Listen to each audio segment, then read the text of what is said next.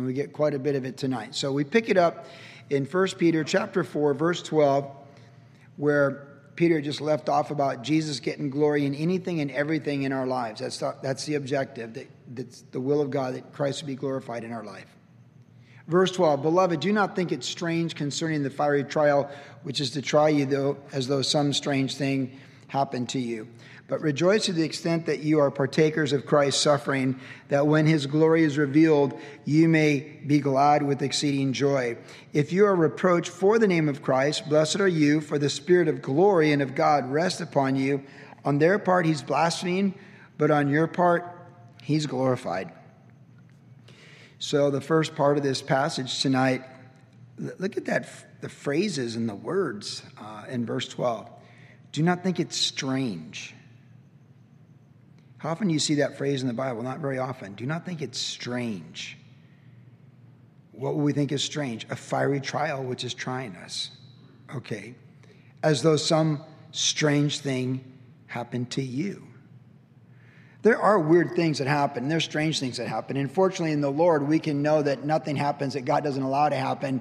So there's always order and design. As I say, there's, there's no dumb luck with the Lord. God's always got a plan and a purpose with everything in our lives. We just saw on Saturday night that He knows the hairs on our head, He's got them counted.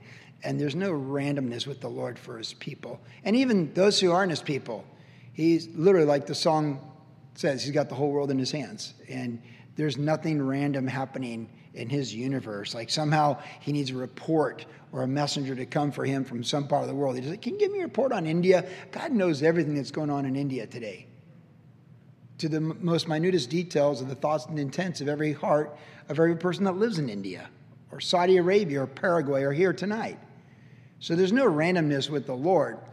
But there are things that happen in our personal life that we think are strange, like, oh, that was weird. Like, that was such a, what was that all about? Like, that was really weird. Like, things happen where we think they are strange or unusual or weird or whatever. And they happen. Now, in the context here, he says, do not think it's strange. So there'd be a disposition to think it is strange. So, what would we think is strange? The fiery trial that's to try us. And in their context, it's a trial because of faith in Jesus. And if you have faith in Jesus, which most of us, if not all of us, do, we get trials just because of our faith in Jesus. Like Every step forward with the Lord in our personal lives is guided, guarded, protected, and prospered by the Lord, but it is also resisted and refuted by the devil. Light expels darkness, and that battle is always there. And the spiritual battle is always there. It's going to be there. When everything went wrong in Job's life, he's like, oh my goodness, like naked I came from the womb, naked I'll return. The Lord has given, the Lord has taken, blessed be the name of the Lord. And yet at the same time, he has no idea what's going on in heaven. Satan's up there trying to prove him uh, a capitulator to his faith. That's what's going on in heaven at that time. Aren't you glad that the book of Job shows us that in his earthly trial, it's not dumb luck that the Sabaeans come and take everything or the, the whirlwind comes this way? I mean, he got bad news from every direction in a matter of moments where he lost everything. And he can just say, The Lord has given, the Lord has taken. He still saw the Lord over it. And then we're told what was really going on in heaven. That God was bragging about him, that no matter how much adversity happens, it doesn't break the will of Job and his faith in God. That is why, even in Ezekiel, 1,500 years later, that's a long time. During the captivity, in a time when the glory of the Lord has departed from the temple, God is still bragging about Job. Daniel, Noah, Job. Then in the New Testament, in the first letter written by James, where we're told not to grow weary in doing good, not to lose heart, but just to be patient for God's purposes, again, the Holy Spirit brings up Job for the church age and says, We know the end that the Lord intended, that it was good. There are strange things that happen. There are weird things that happen. There are things that happen to us that seem so random, so unfair. Like, what is this person's problem? What is this thing? You know, like it could be as simple as my wife driving home a year and a half ago and some weird guy in a car following her and she having to ditch him and figure out another way to get home. And it could just be weird stuff like that. It could be Hannah driving on Yorktown and being pursued by a man my age, jumping out of the car, coming after her at Yorktown and Main Street, and then three guys in another car jumping out and defending her. Those things have happened in our family history. There's strange things that happen, but God has our back. God has our back. And everything that happens has a divine purpose and plan that can be flipped for good with faith.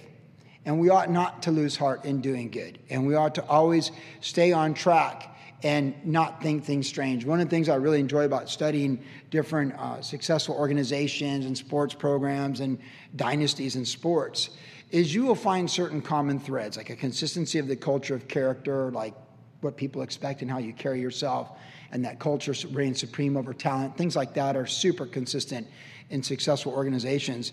But one thing that you see when you study, especially in the last hundred years of super successful sports, whether it's like a Knute Rockne in Notre Dame or Saban in Alabama or John Wooden in UCLA, is the great, the great teams and the great athletes never ever make excuses. They never give way for excuses and they never give in to excuses. They don't let all the chaos and strange things that happen get them off track. They never reference it in press conferences. They never make bad calls an excuse. They never reference them. They do not. They don't go backwards, they go forward. What about this? We're moving on to Cincinnati okay? Like it's always forward and no excuses. And there's a lot to be said for that because there's a lot of Christians that stop living and stop going forward because some strange thing happened to them and that's all they can talk about. Life's a press conference, and that's all out of the abundance of our heart do we speak. And that's all they talk about is some strange thing or unjust thing or bad call or whatever, and they can't get past it of we of all people in Jesus Christ should be able to get past the fiery trials or strange things that happen to us. Like, he has a bad call. The calls even out. And not only that, even if they don't, the Lord's over the calls. He's, he's over the calls. And I've shared this not that long ago, but when I always go back to when we lost our son and we had the follow up visit with the doctor that delivered him and he was a doctor that misdiagnosed Jennifer and sent her home the week before we lost our son. So it was very awkward. It was through Medi-Cal, and it was just a really awkward thing. and he couldn't look me in the eyes. So he sent her home, then he delivered our son, who was dead. And then five weeks later, we have the follow up visit with the guy for, like, you know, here's what the lab report said, you know, that kind of stuff. This is you know, 1988, uh, 89. And uh, he couldn't look at me. It was really awkward. And, I, and, and finally, I was like, Doc, Doc, look, look at me. This is a young Joey. Like, I'm like, what, 28? And, and I was like, it's okay. Because he had said it was, he, we, did, we did all this research and, and it, it, it, there's only been like 20 cases on the planet of this. And, and uh, you know, it's, it's one in a million that this could have happened. And I just said, Doc, it's okay, man. Our God's bigger than one in a million. Our God's bigger than one in a million. It's okay, man. This is between us and the Lord. This is all between me and Jennifer and the Lord. You're just, it's all good. Never seen him again. But he felt all this guilt, like somehow it was his fault because he sent her home. And then he had to deliver our son who had passed just a day before, you know, and then he had to do the follow up. And it was just r- random in a way that he was the guy in all three scenarios because we had different doctors coming and going because it was Medi Cal. It's our first kid. We don't know what to expect. And it's like, it's good. It's between us and the Lord. See, don't think it's strange considering the fiery trial that tries you. Everything's a test from the Lord. And everything and that's a test from the Lord is a temptation from the devil to turn you against the Lord. There was a temptation for Job to blaspheme God and deny his faith. And there was the test of the Lord for Job to stand and trust in the Lord with his faith. It's that simple. God, for the people of faith, causes all things to work together for good, and for the blasphemers, it's never enough, and it doesn't work for good. So when Peter's writing these guys saying, Don't think it's strange, you got a fiery trial. You serve the Lord. You're going to have fiery trials. The devil knows your address. God knows the hairs on your head. The devil probably doesn't, but he knows your address. He, he knows your address for sure. And he's opposed to every good thing that God's doing in your life. Where there's life, he wants to bring death. Where there's hope, he wants to bring despair. Where there's a future, he wants to destroy you with your past. I mean, it's just it's just endless. Where there's light, there's darkness. Where there's you know grace, there's condemnation. It's just it, it, it's just absolutely polar opposites of what the Lord wants to do in our life through things that seem strange versus what the devil's trying to accomplish through things that seem strange. So there's injustices, things go wrong. Just it's not about excuses. It's not about blaming anybody or anything else or or blaming the Lord, if you will. It's like it's between you and the Lord. It's going to be between you and the Lord on the day of Christ Jesus. It's going to be between you and the Lord when we stand before Him. You need to learn how to work things out between you and the Lord. Yeah, reading about David and Bathsheba and Uriah in my devotions, it's just so interesting. Like when Uriah gets killed at the battlefront on the order of David through Joab, and the report comes from the messenger, and David goes, Well, the sword takes and it, the sword devours, and that's the way of war. And isn't it crazy? Because once Nathan reproves him and it's all brought to pass, and Bathsheba gives birth to the child, and the child dies after a week, and uh, God says, I've forgiven you, but the sword will never depart from your house. How ironic is that? When Uriah was cut down under David's decree, David's like, Well, it's a sword. It's the way of, it's the way of the sword. And then when he's held accountable for what he did, God's like, Yeah, it's the way of the sword, and it's on your household. I've forgiven you. And isn't it crazy? Because the, the one child the Lord took, and David said, I can't go to him, him, but I mean, he can't come to me, but I can go to him. And that was the end of that whole thing. But then God gives Bathsheba Solomon, and it's what does it say about Solomon? The Lord loves Solomon. It seems strange, doesn't it? It's all a test. Everything's a test. It's a test of our faith, it's a test of our confidence in the Lord, and it's us in the Lord. It's us in the Lord. It's us in the Lord in a multitude. It's us in the Lord and our by ourselves. It's, it's just, don't think things are strange or weird. They are. The human experience is strange and weird. You have a saving faith, the devil's opposed to you. A lot of strange and weird things are going to happen. How many times I've been in ministry and I turn to somebody, wow, that's so bizarre. How many times, like Jeremy and I, or me and Jameson, and me and Broderson, or me and Victor Marx, where I was like, dude, this is so weird. It's like, hello, it's so weird. It's like, I mean, Jeremy Camp, this is bizarre. And it's like, dude, it's so crazy. It's like, yeah. So don't think it's strange. Keep your eyes on Jesus. Stay true, stay faithful, have faith, stand on the rock, trust in the rock, and don't be moved. Let a good story come from what seems strange and weird. Because there's no randomness with the Lord. Oh, it's one in a million. No, Doc, it's okay. Our God's bigger than one in a million. We, we got this. He's got this. We're, we're good, man. Have a great life. God bless you. You know, it's all good. We'll go forward. We'll go forward. It's all good. And we did. And we do. you know, like what are we gonna do? Blame it, blame, blame that on a doctor for 30 years? Come on, man. Just stay in the moment, gotta go forward. That's just the way it, life plays out before the Lord. So, and particularly in the Lord, it can be persecution at work, it can be strange things, it can be demonic things you don't even understand what's going on, like Job.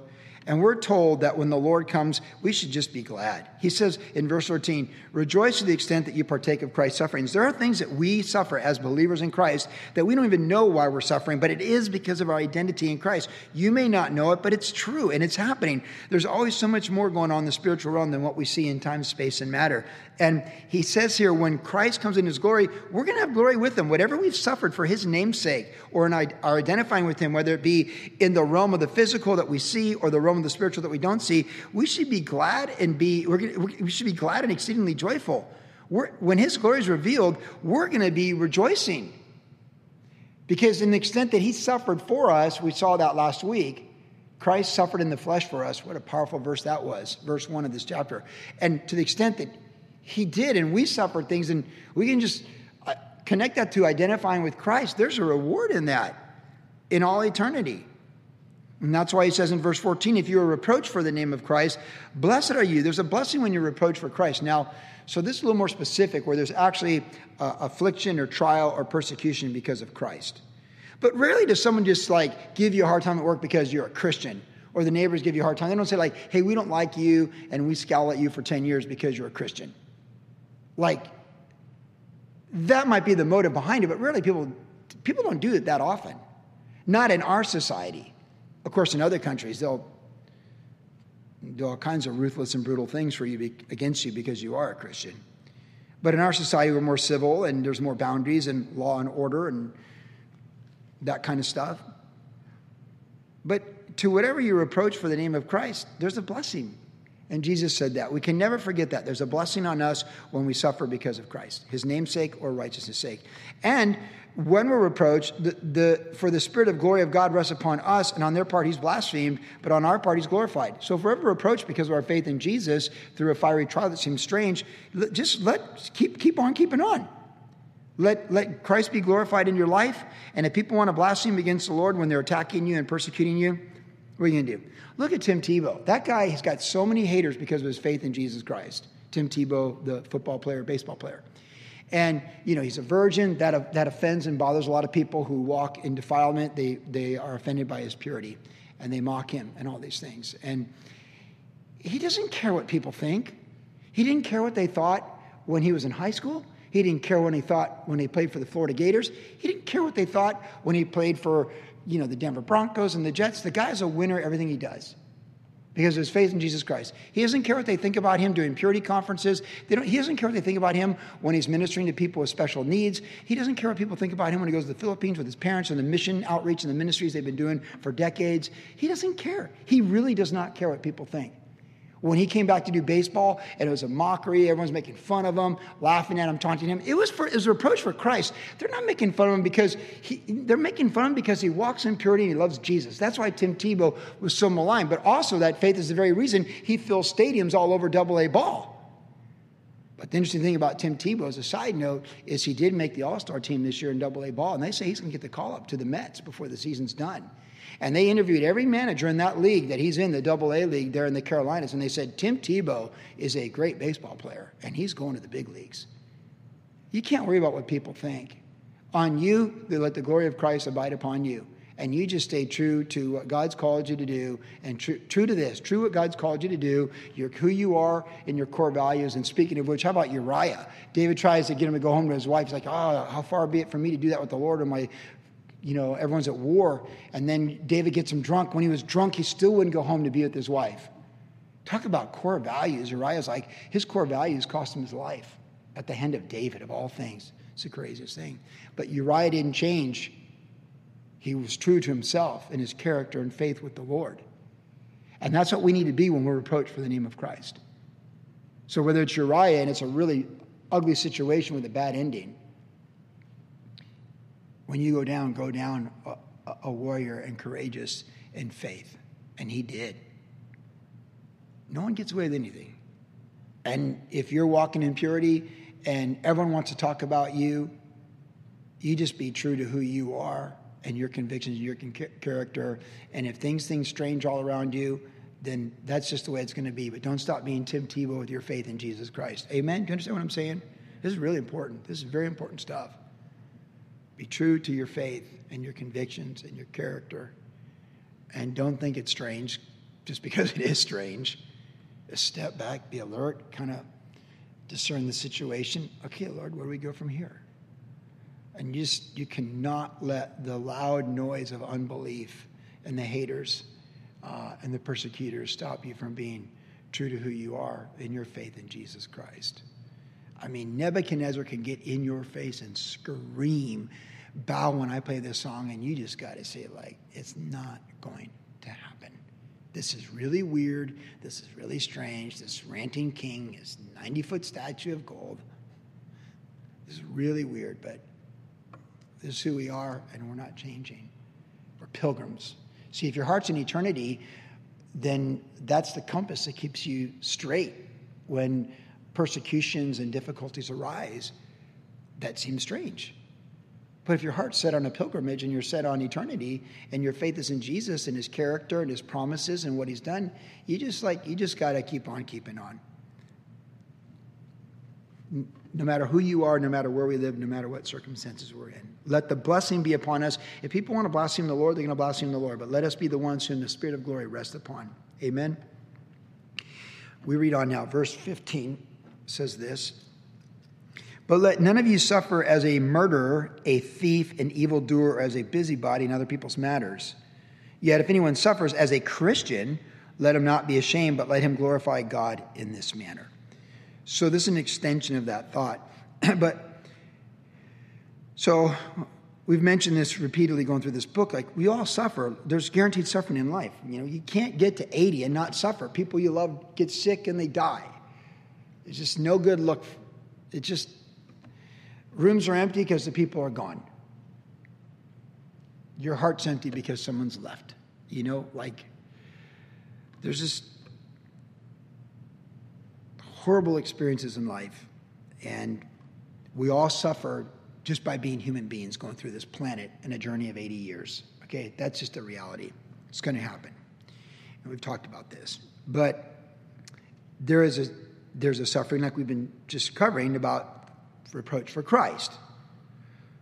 But then there's suffering for our own mistakes and bad decisions.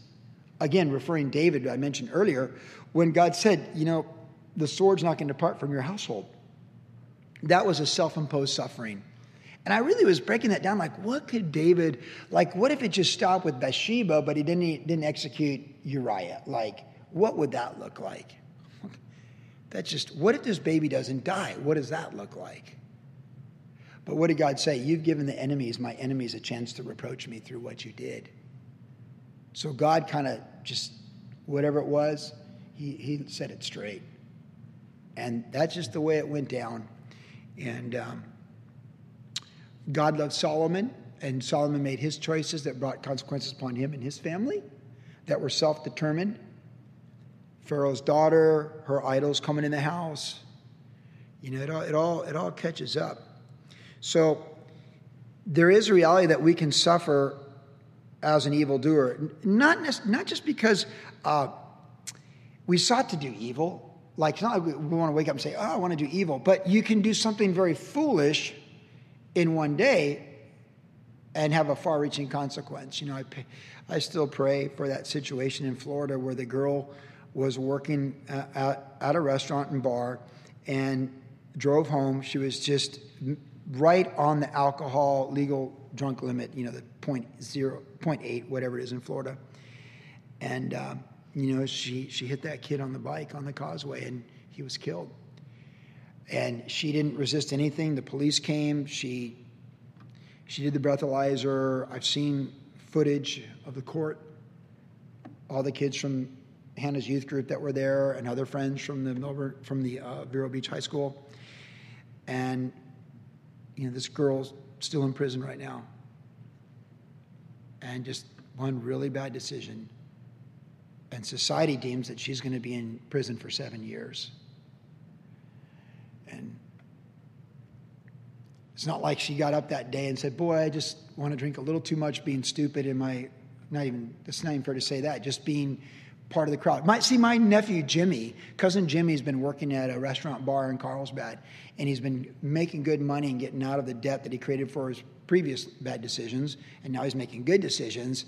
But he told me like, "Hey, the bar scene is old, man. I got to get out of this." He's actually looking at different careers through the GI Bill because he served in the army to build his life with a career. He's literally doing that right now because he's he's seen what can happen in that club scene and you just make one bad decision and it can have such far reaching consequences.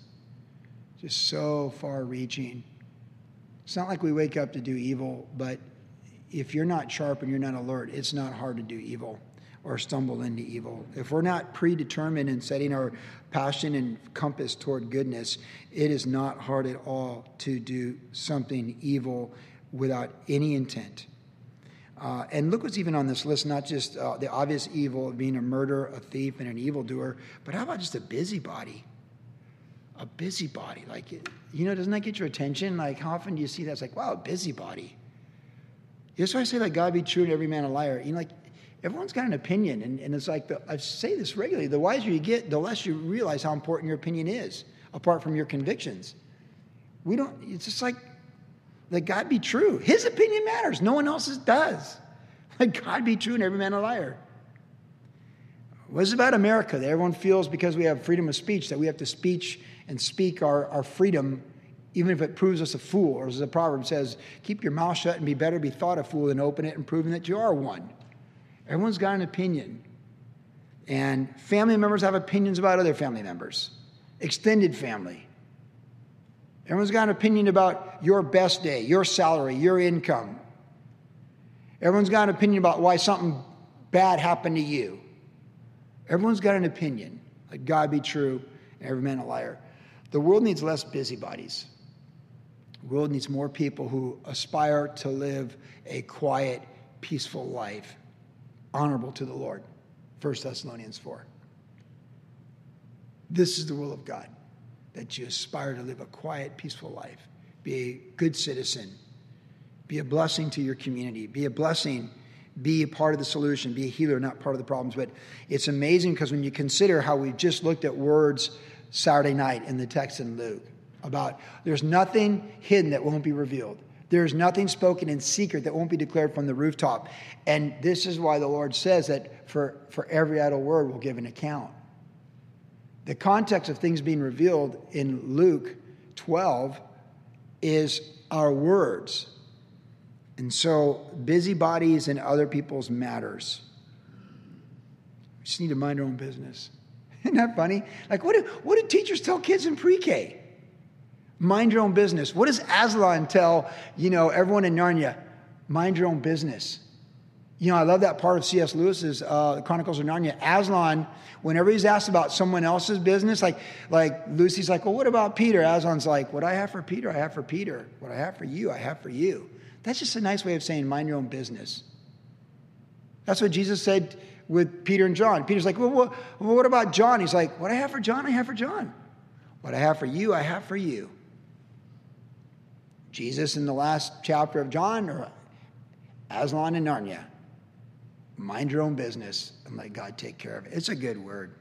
In a time in America where everyone wants to mind everybody else's business, it's a good exhortation from the Holy Spirit. Mind your own business. Because any fool can vent their wrath or their opinion and be proven a prattling fool. But it takes a wise woman and a wise man to control their words and speak the words of life when they speak. From the multitude of words, sin is not lacking. Good words, carefully spoken, are a well of life. Now, so he's just saying, like, when you have trouble in the Roman Empire, don't let it be because you're a troublemaker. If you have trouble and you're suffering, don't, don't blame it on Caesar if it's your own doing, right? That's what he's saying. Like, you know, don't blame it on the president or the governor or like just if you got if you got if you got trouble because you caused trouble, then like just woman up and man up and say, like, I brought this on myself and and grow and learn from it. So he's saying you're blessed if you're going through weird things and hard times because of you're a believer or your approach because of Christ. Let God be glorified. But don't suffer because you you are not a, a benefit to society. Don't suffer because you make bad decisions because there's no glory in that. That's just you doing what you're doing. If you suffer because you're a Christian, you identify with Christ, don't be ashamed. You know, Paul said, I'm not ashamed of the gospel. Verse 16, it's the power of God unto salvation who all believe. He, Peter's saying the same thing. Don't be ashamed.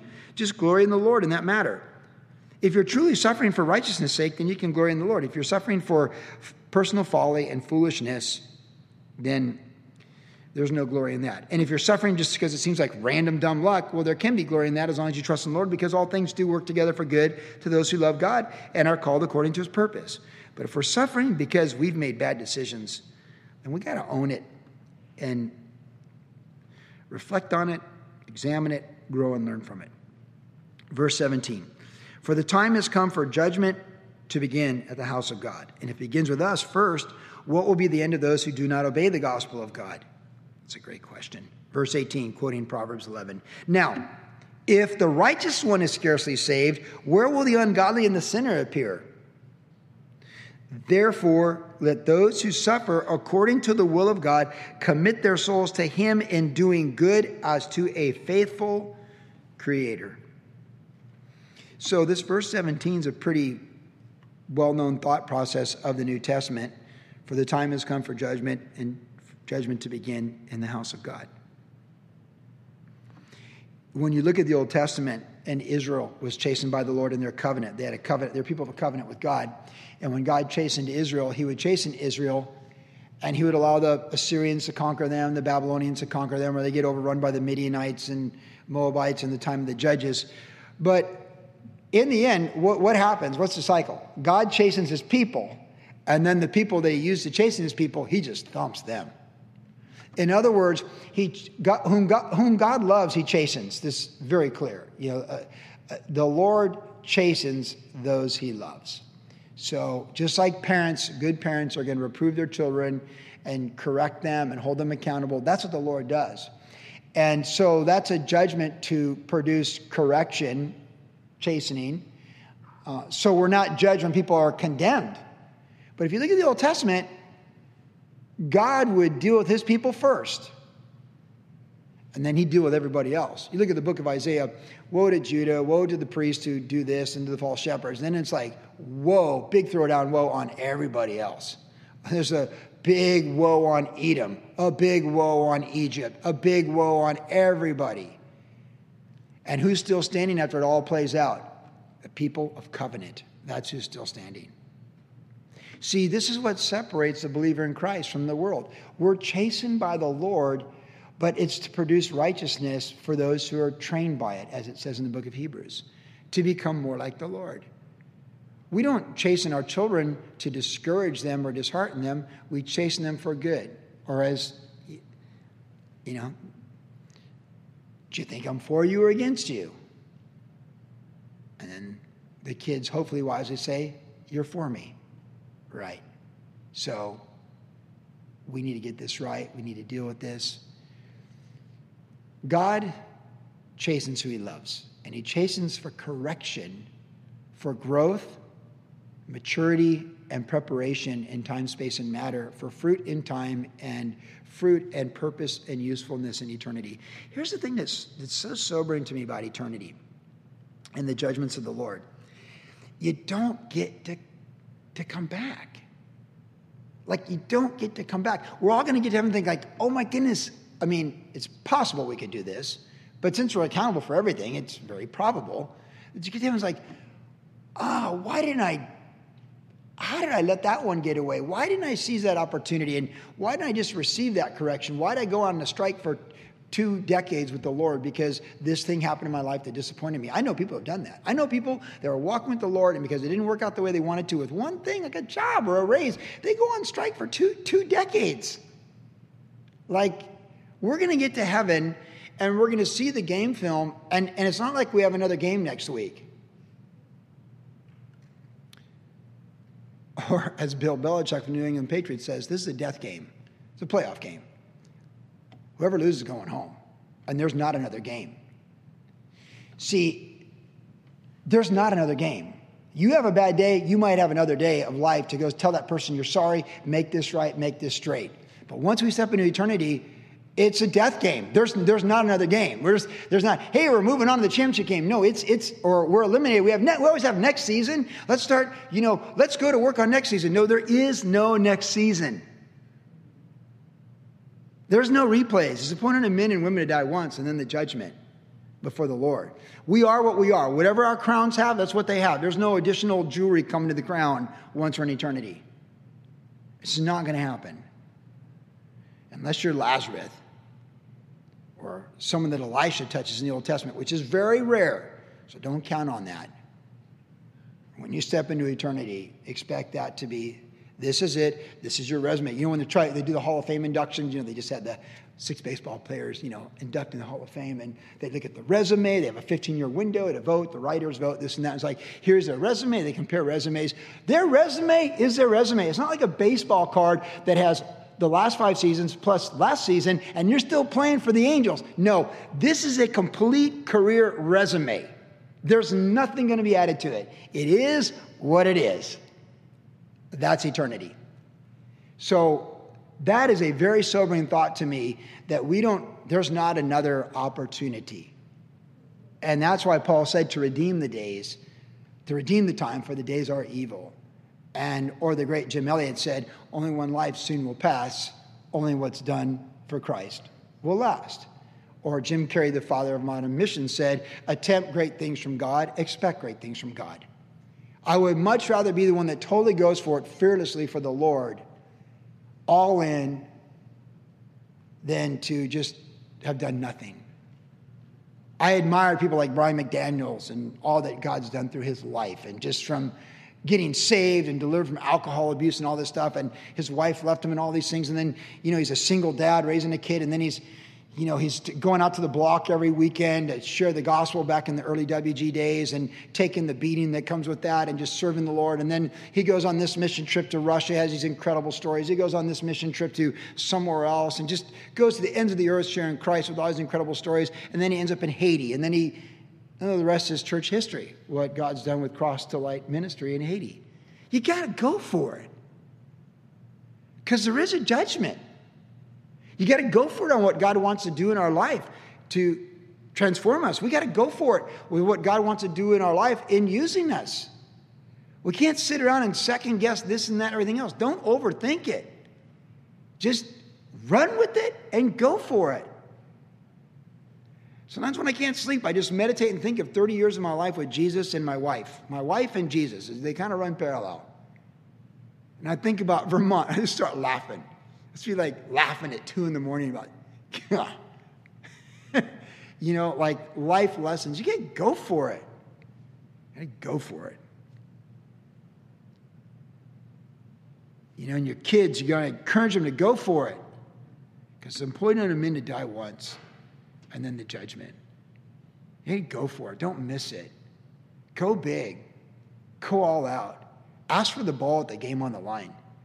Be the one that wants to kick the ball. Let him call a timeout. Let him call two timeouts. You're still going to come out and you're going to kick that ball right down the middle. And if you don't, you didn't let that keep you from doing it.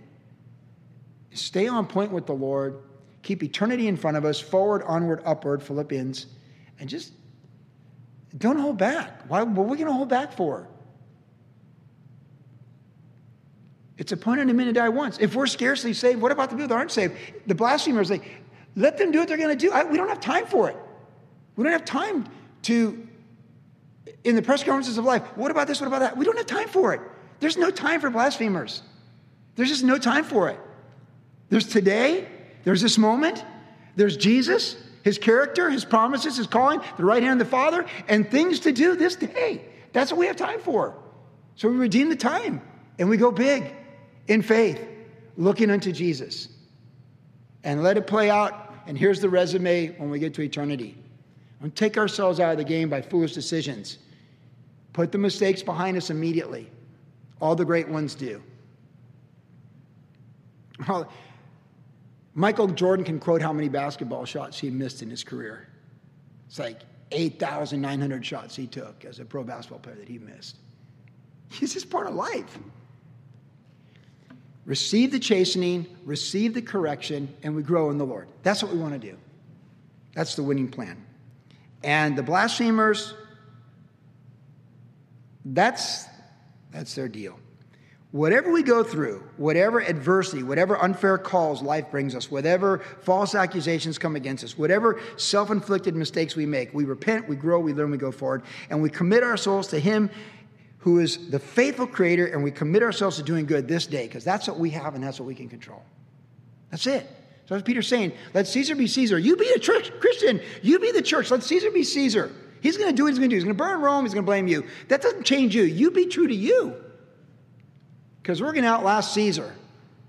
There's a bunch of relic buildings in Rome right now that speak of the Roman Empire. We're here and we're alive and we're the kingdom. And our kids are alive and they're the next generation. So, you know what? Judgment's going to come. And the final assessment's going to come. But right now, we just stay in the game and not get down when things don't go our way. We're going to be just fine. Let God deal with the blasphemers and the haters.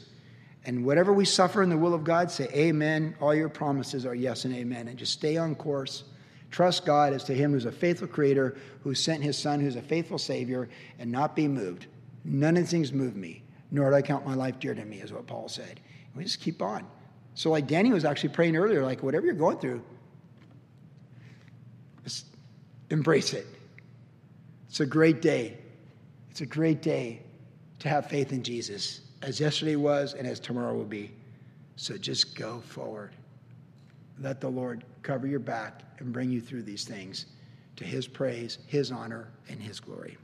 Lord, we thank you for your word here tonight and its application to our lives.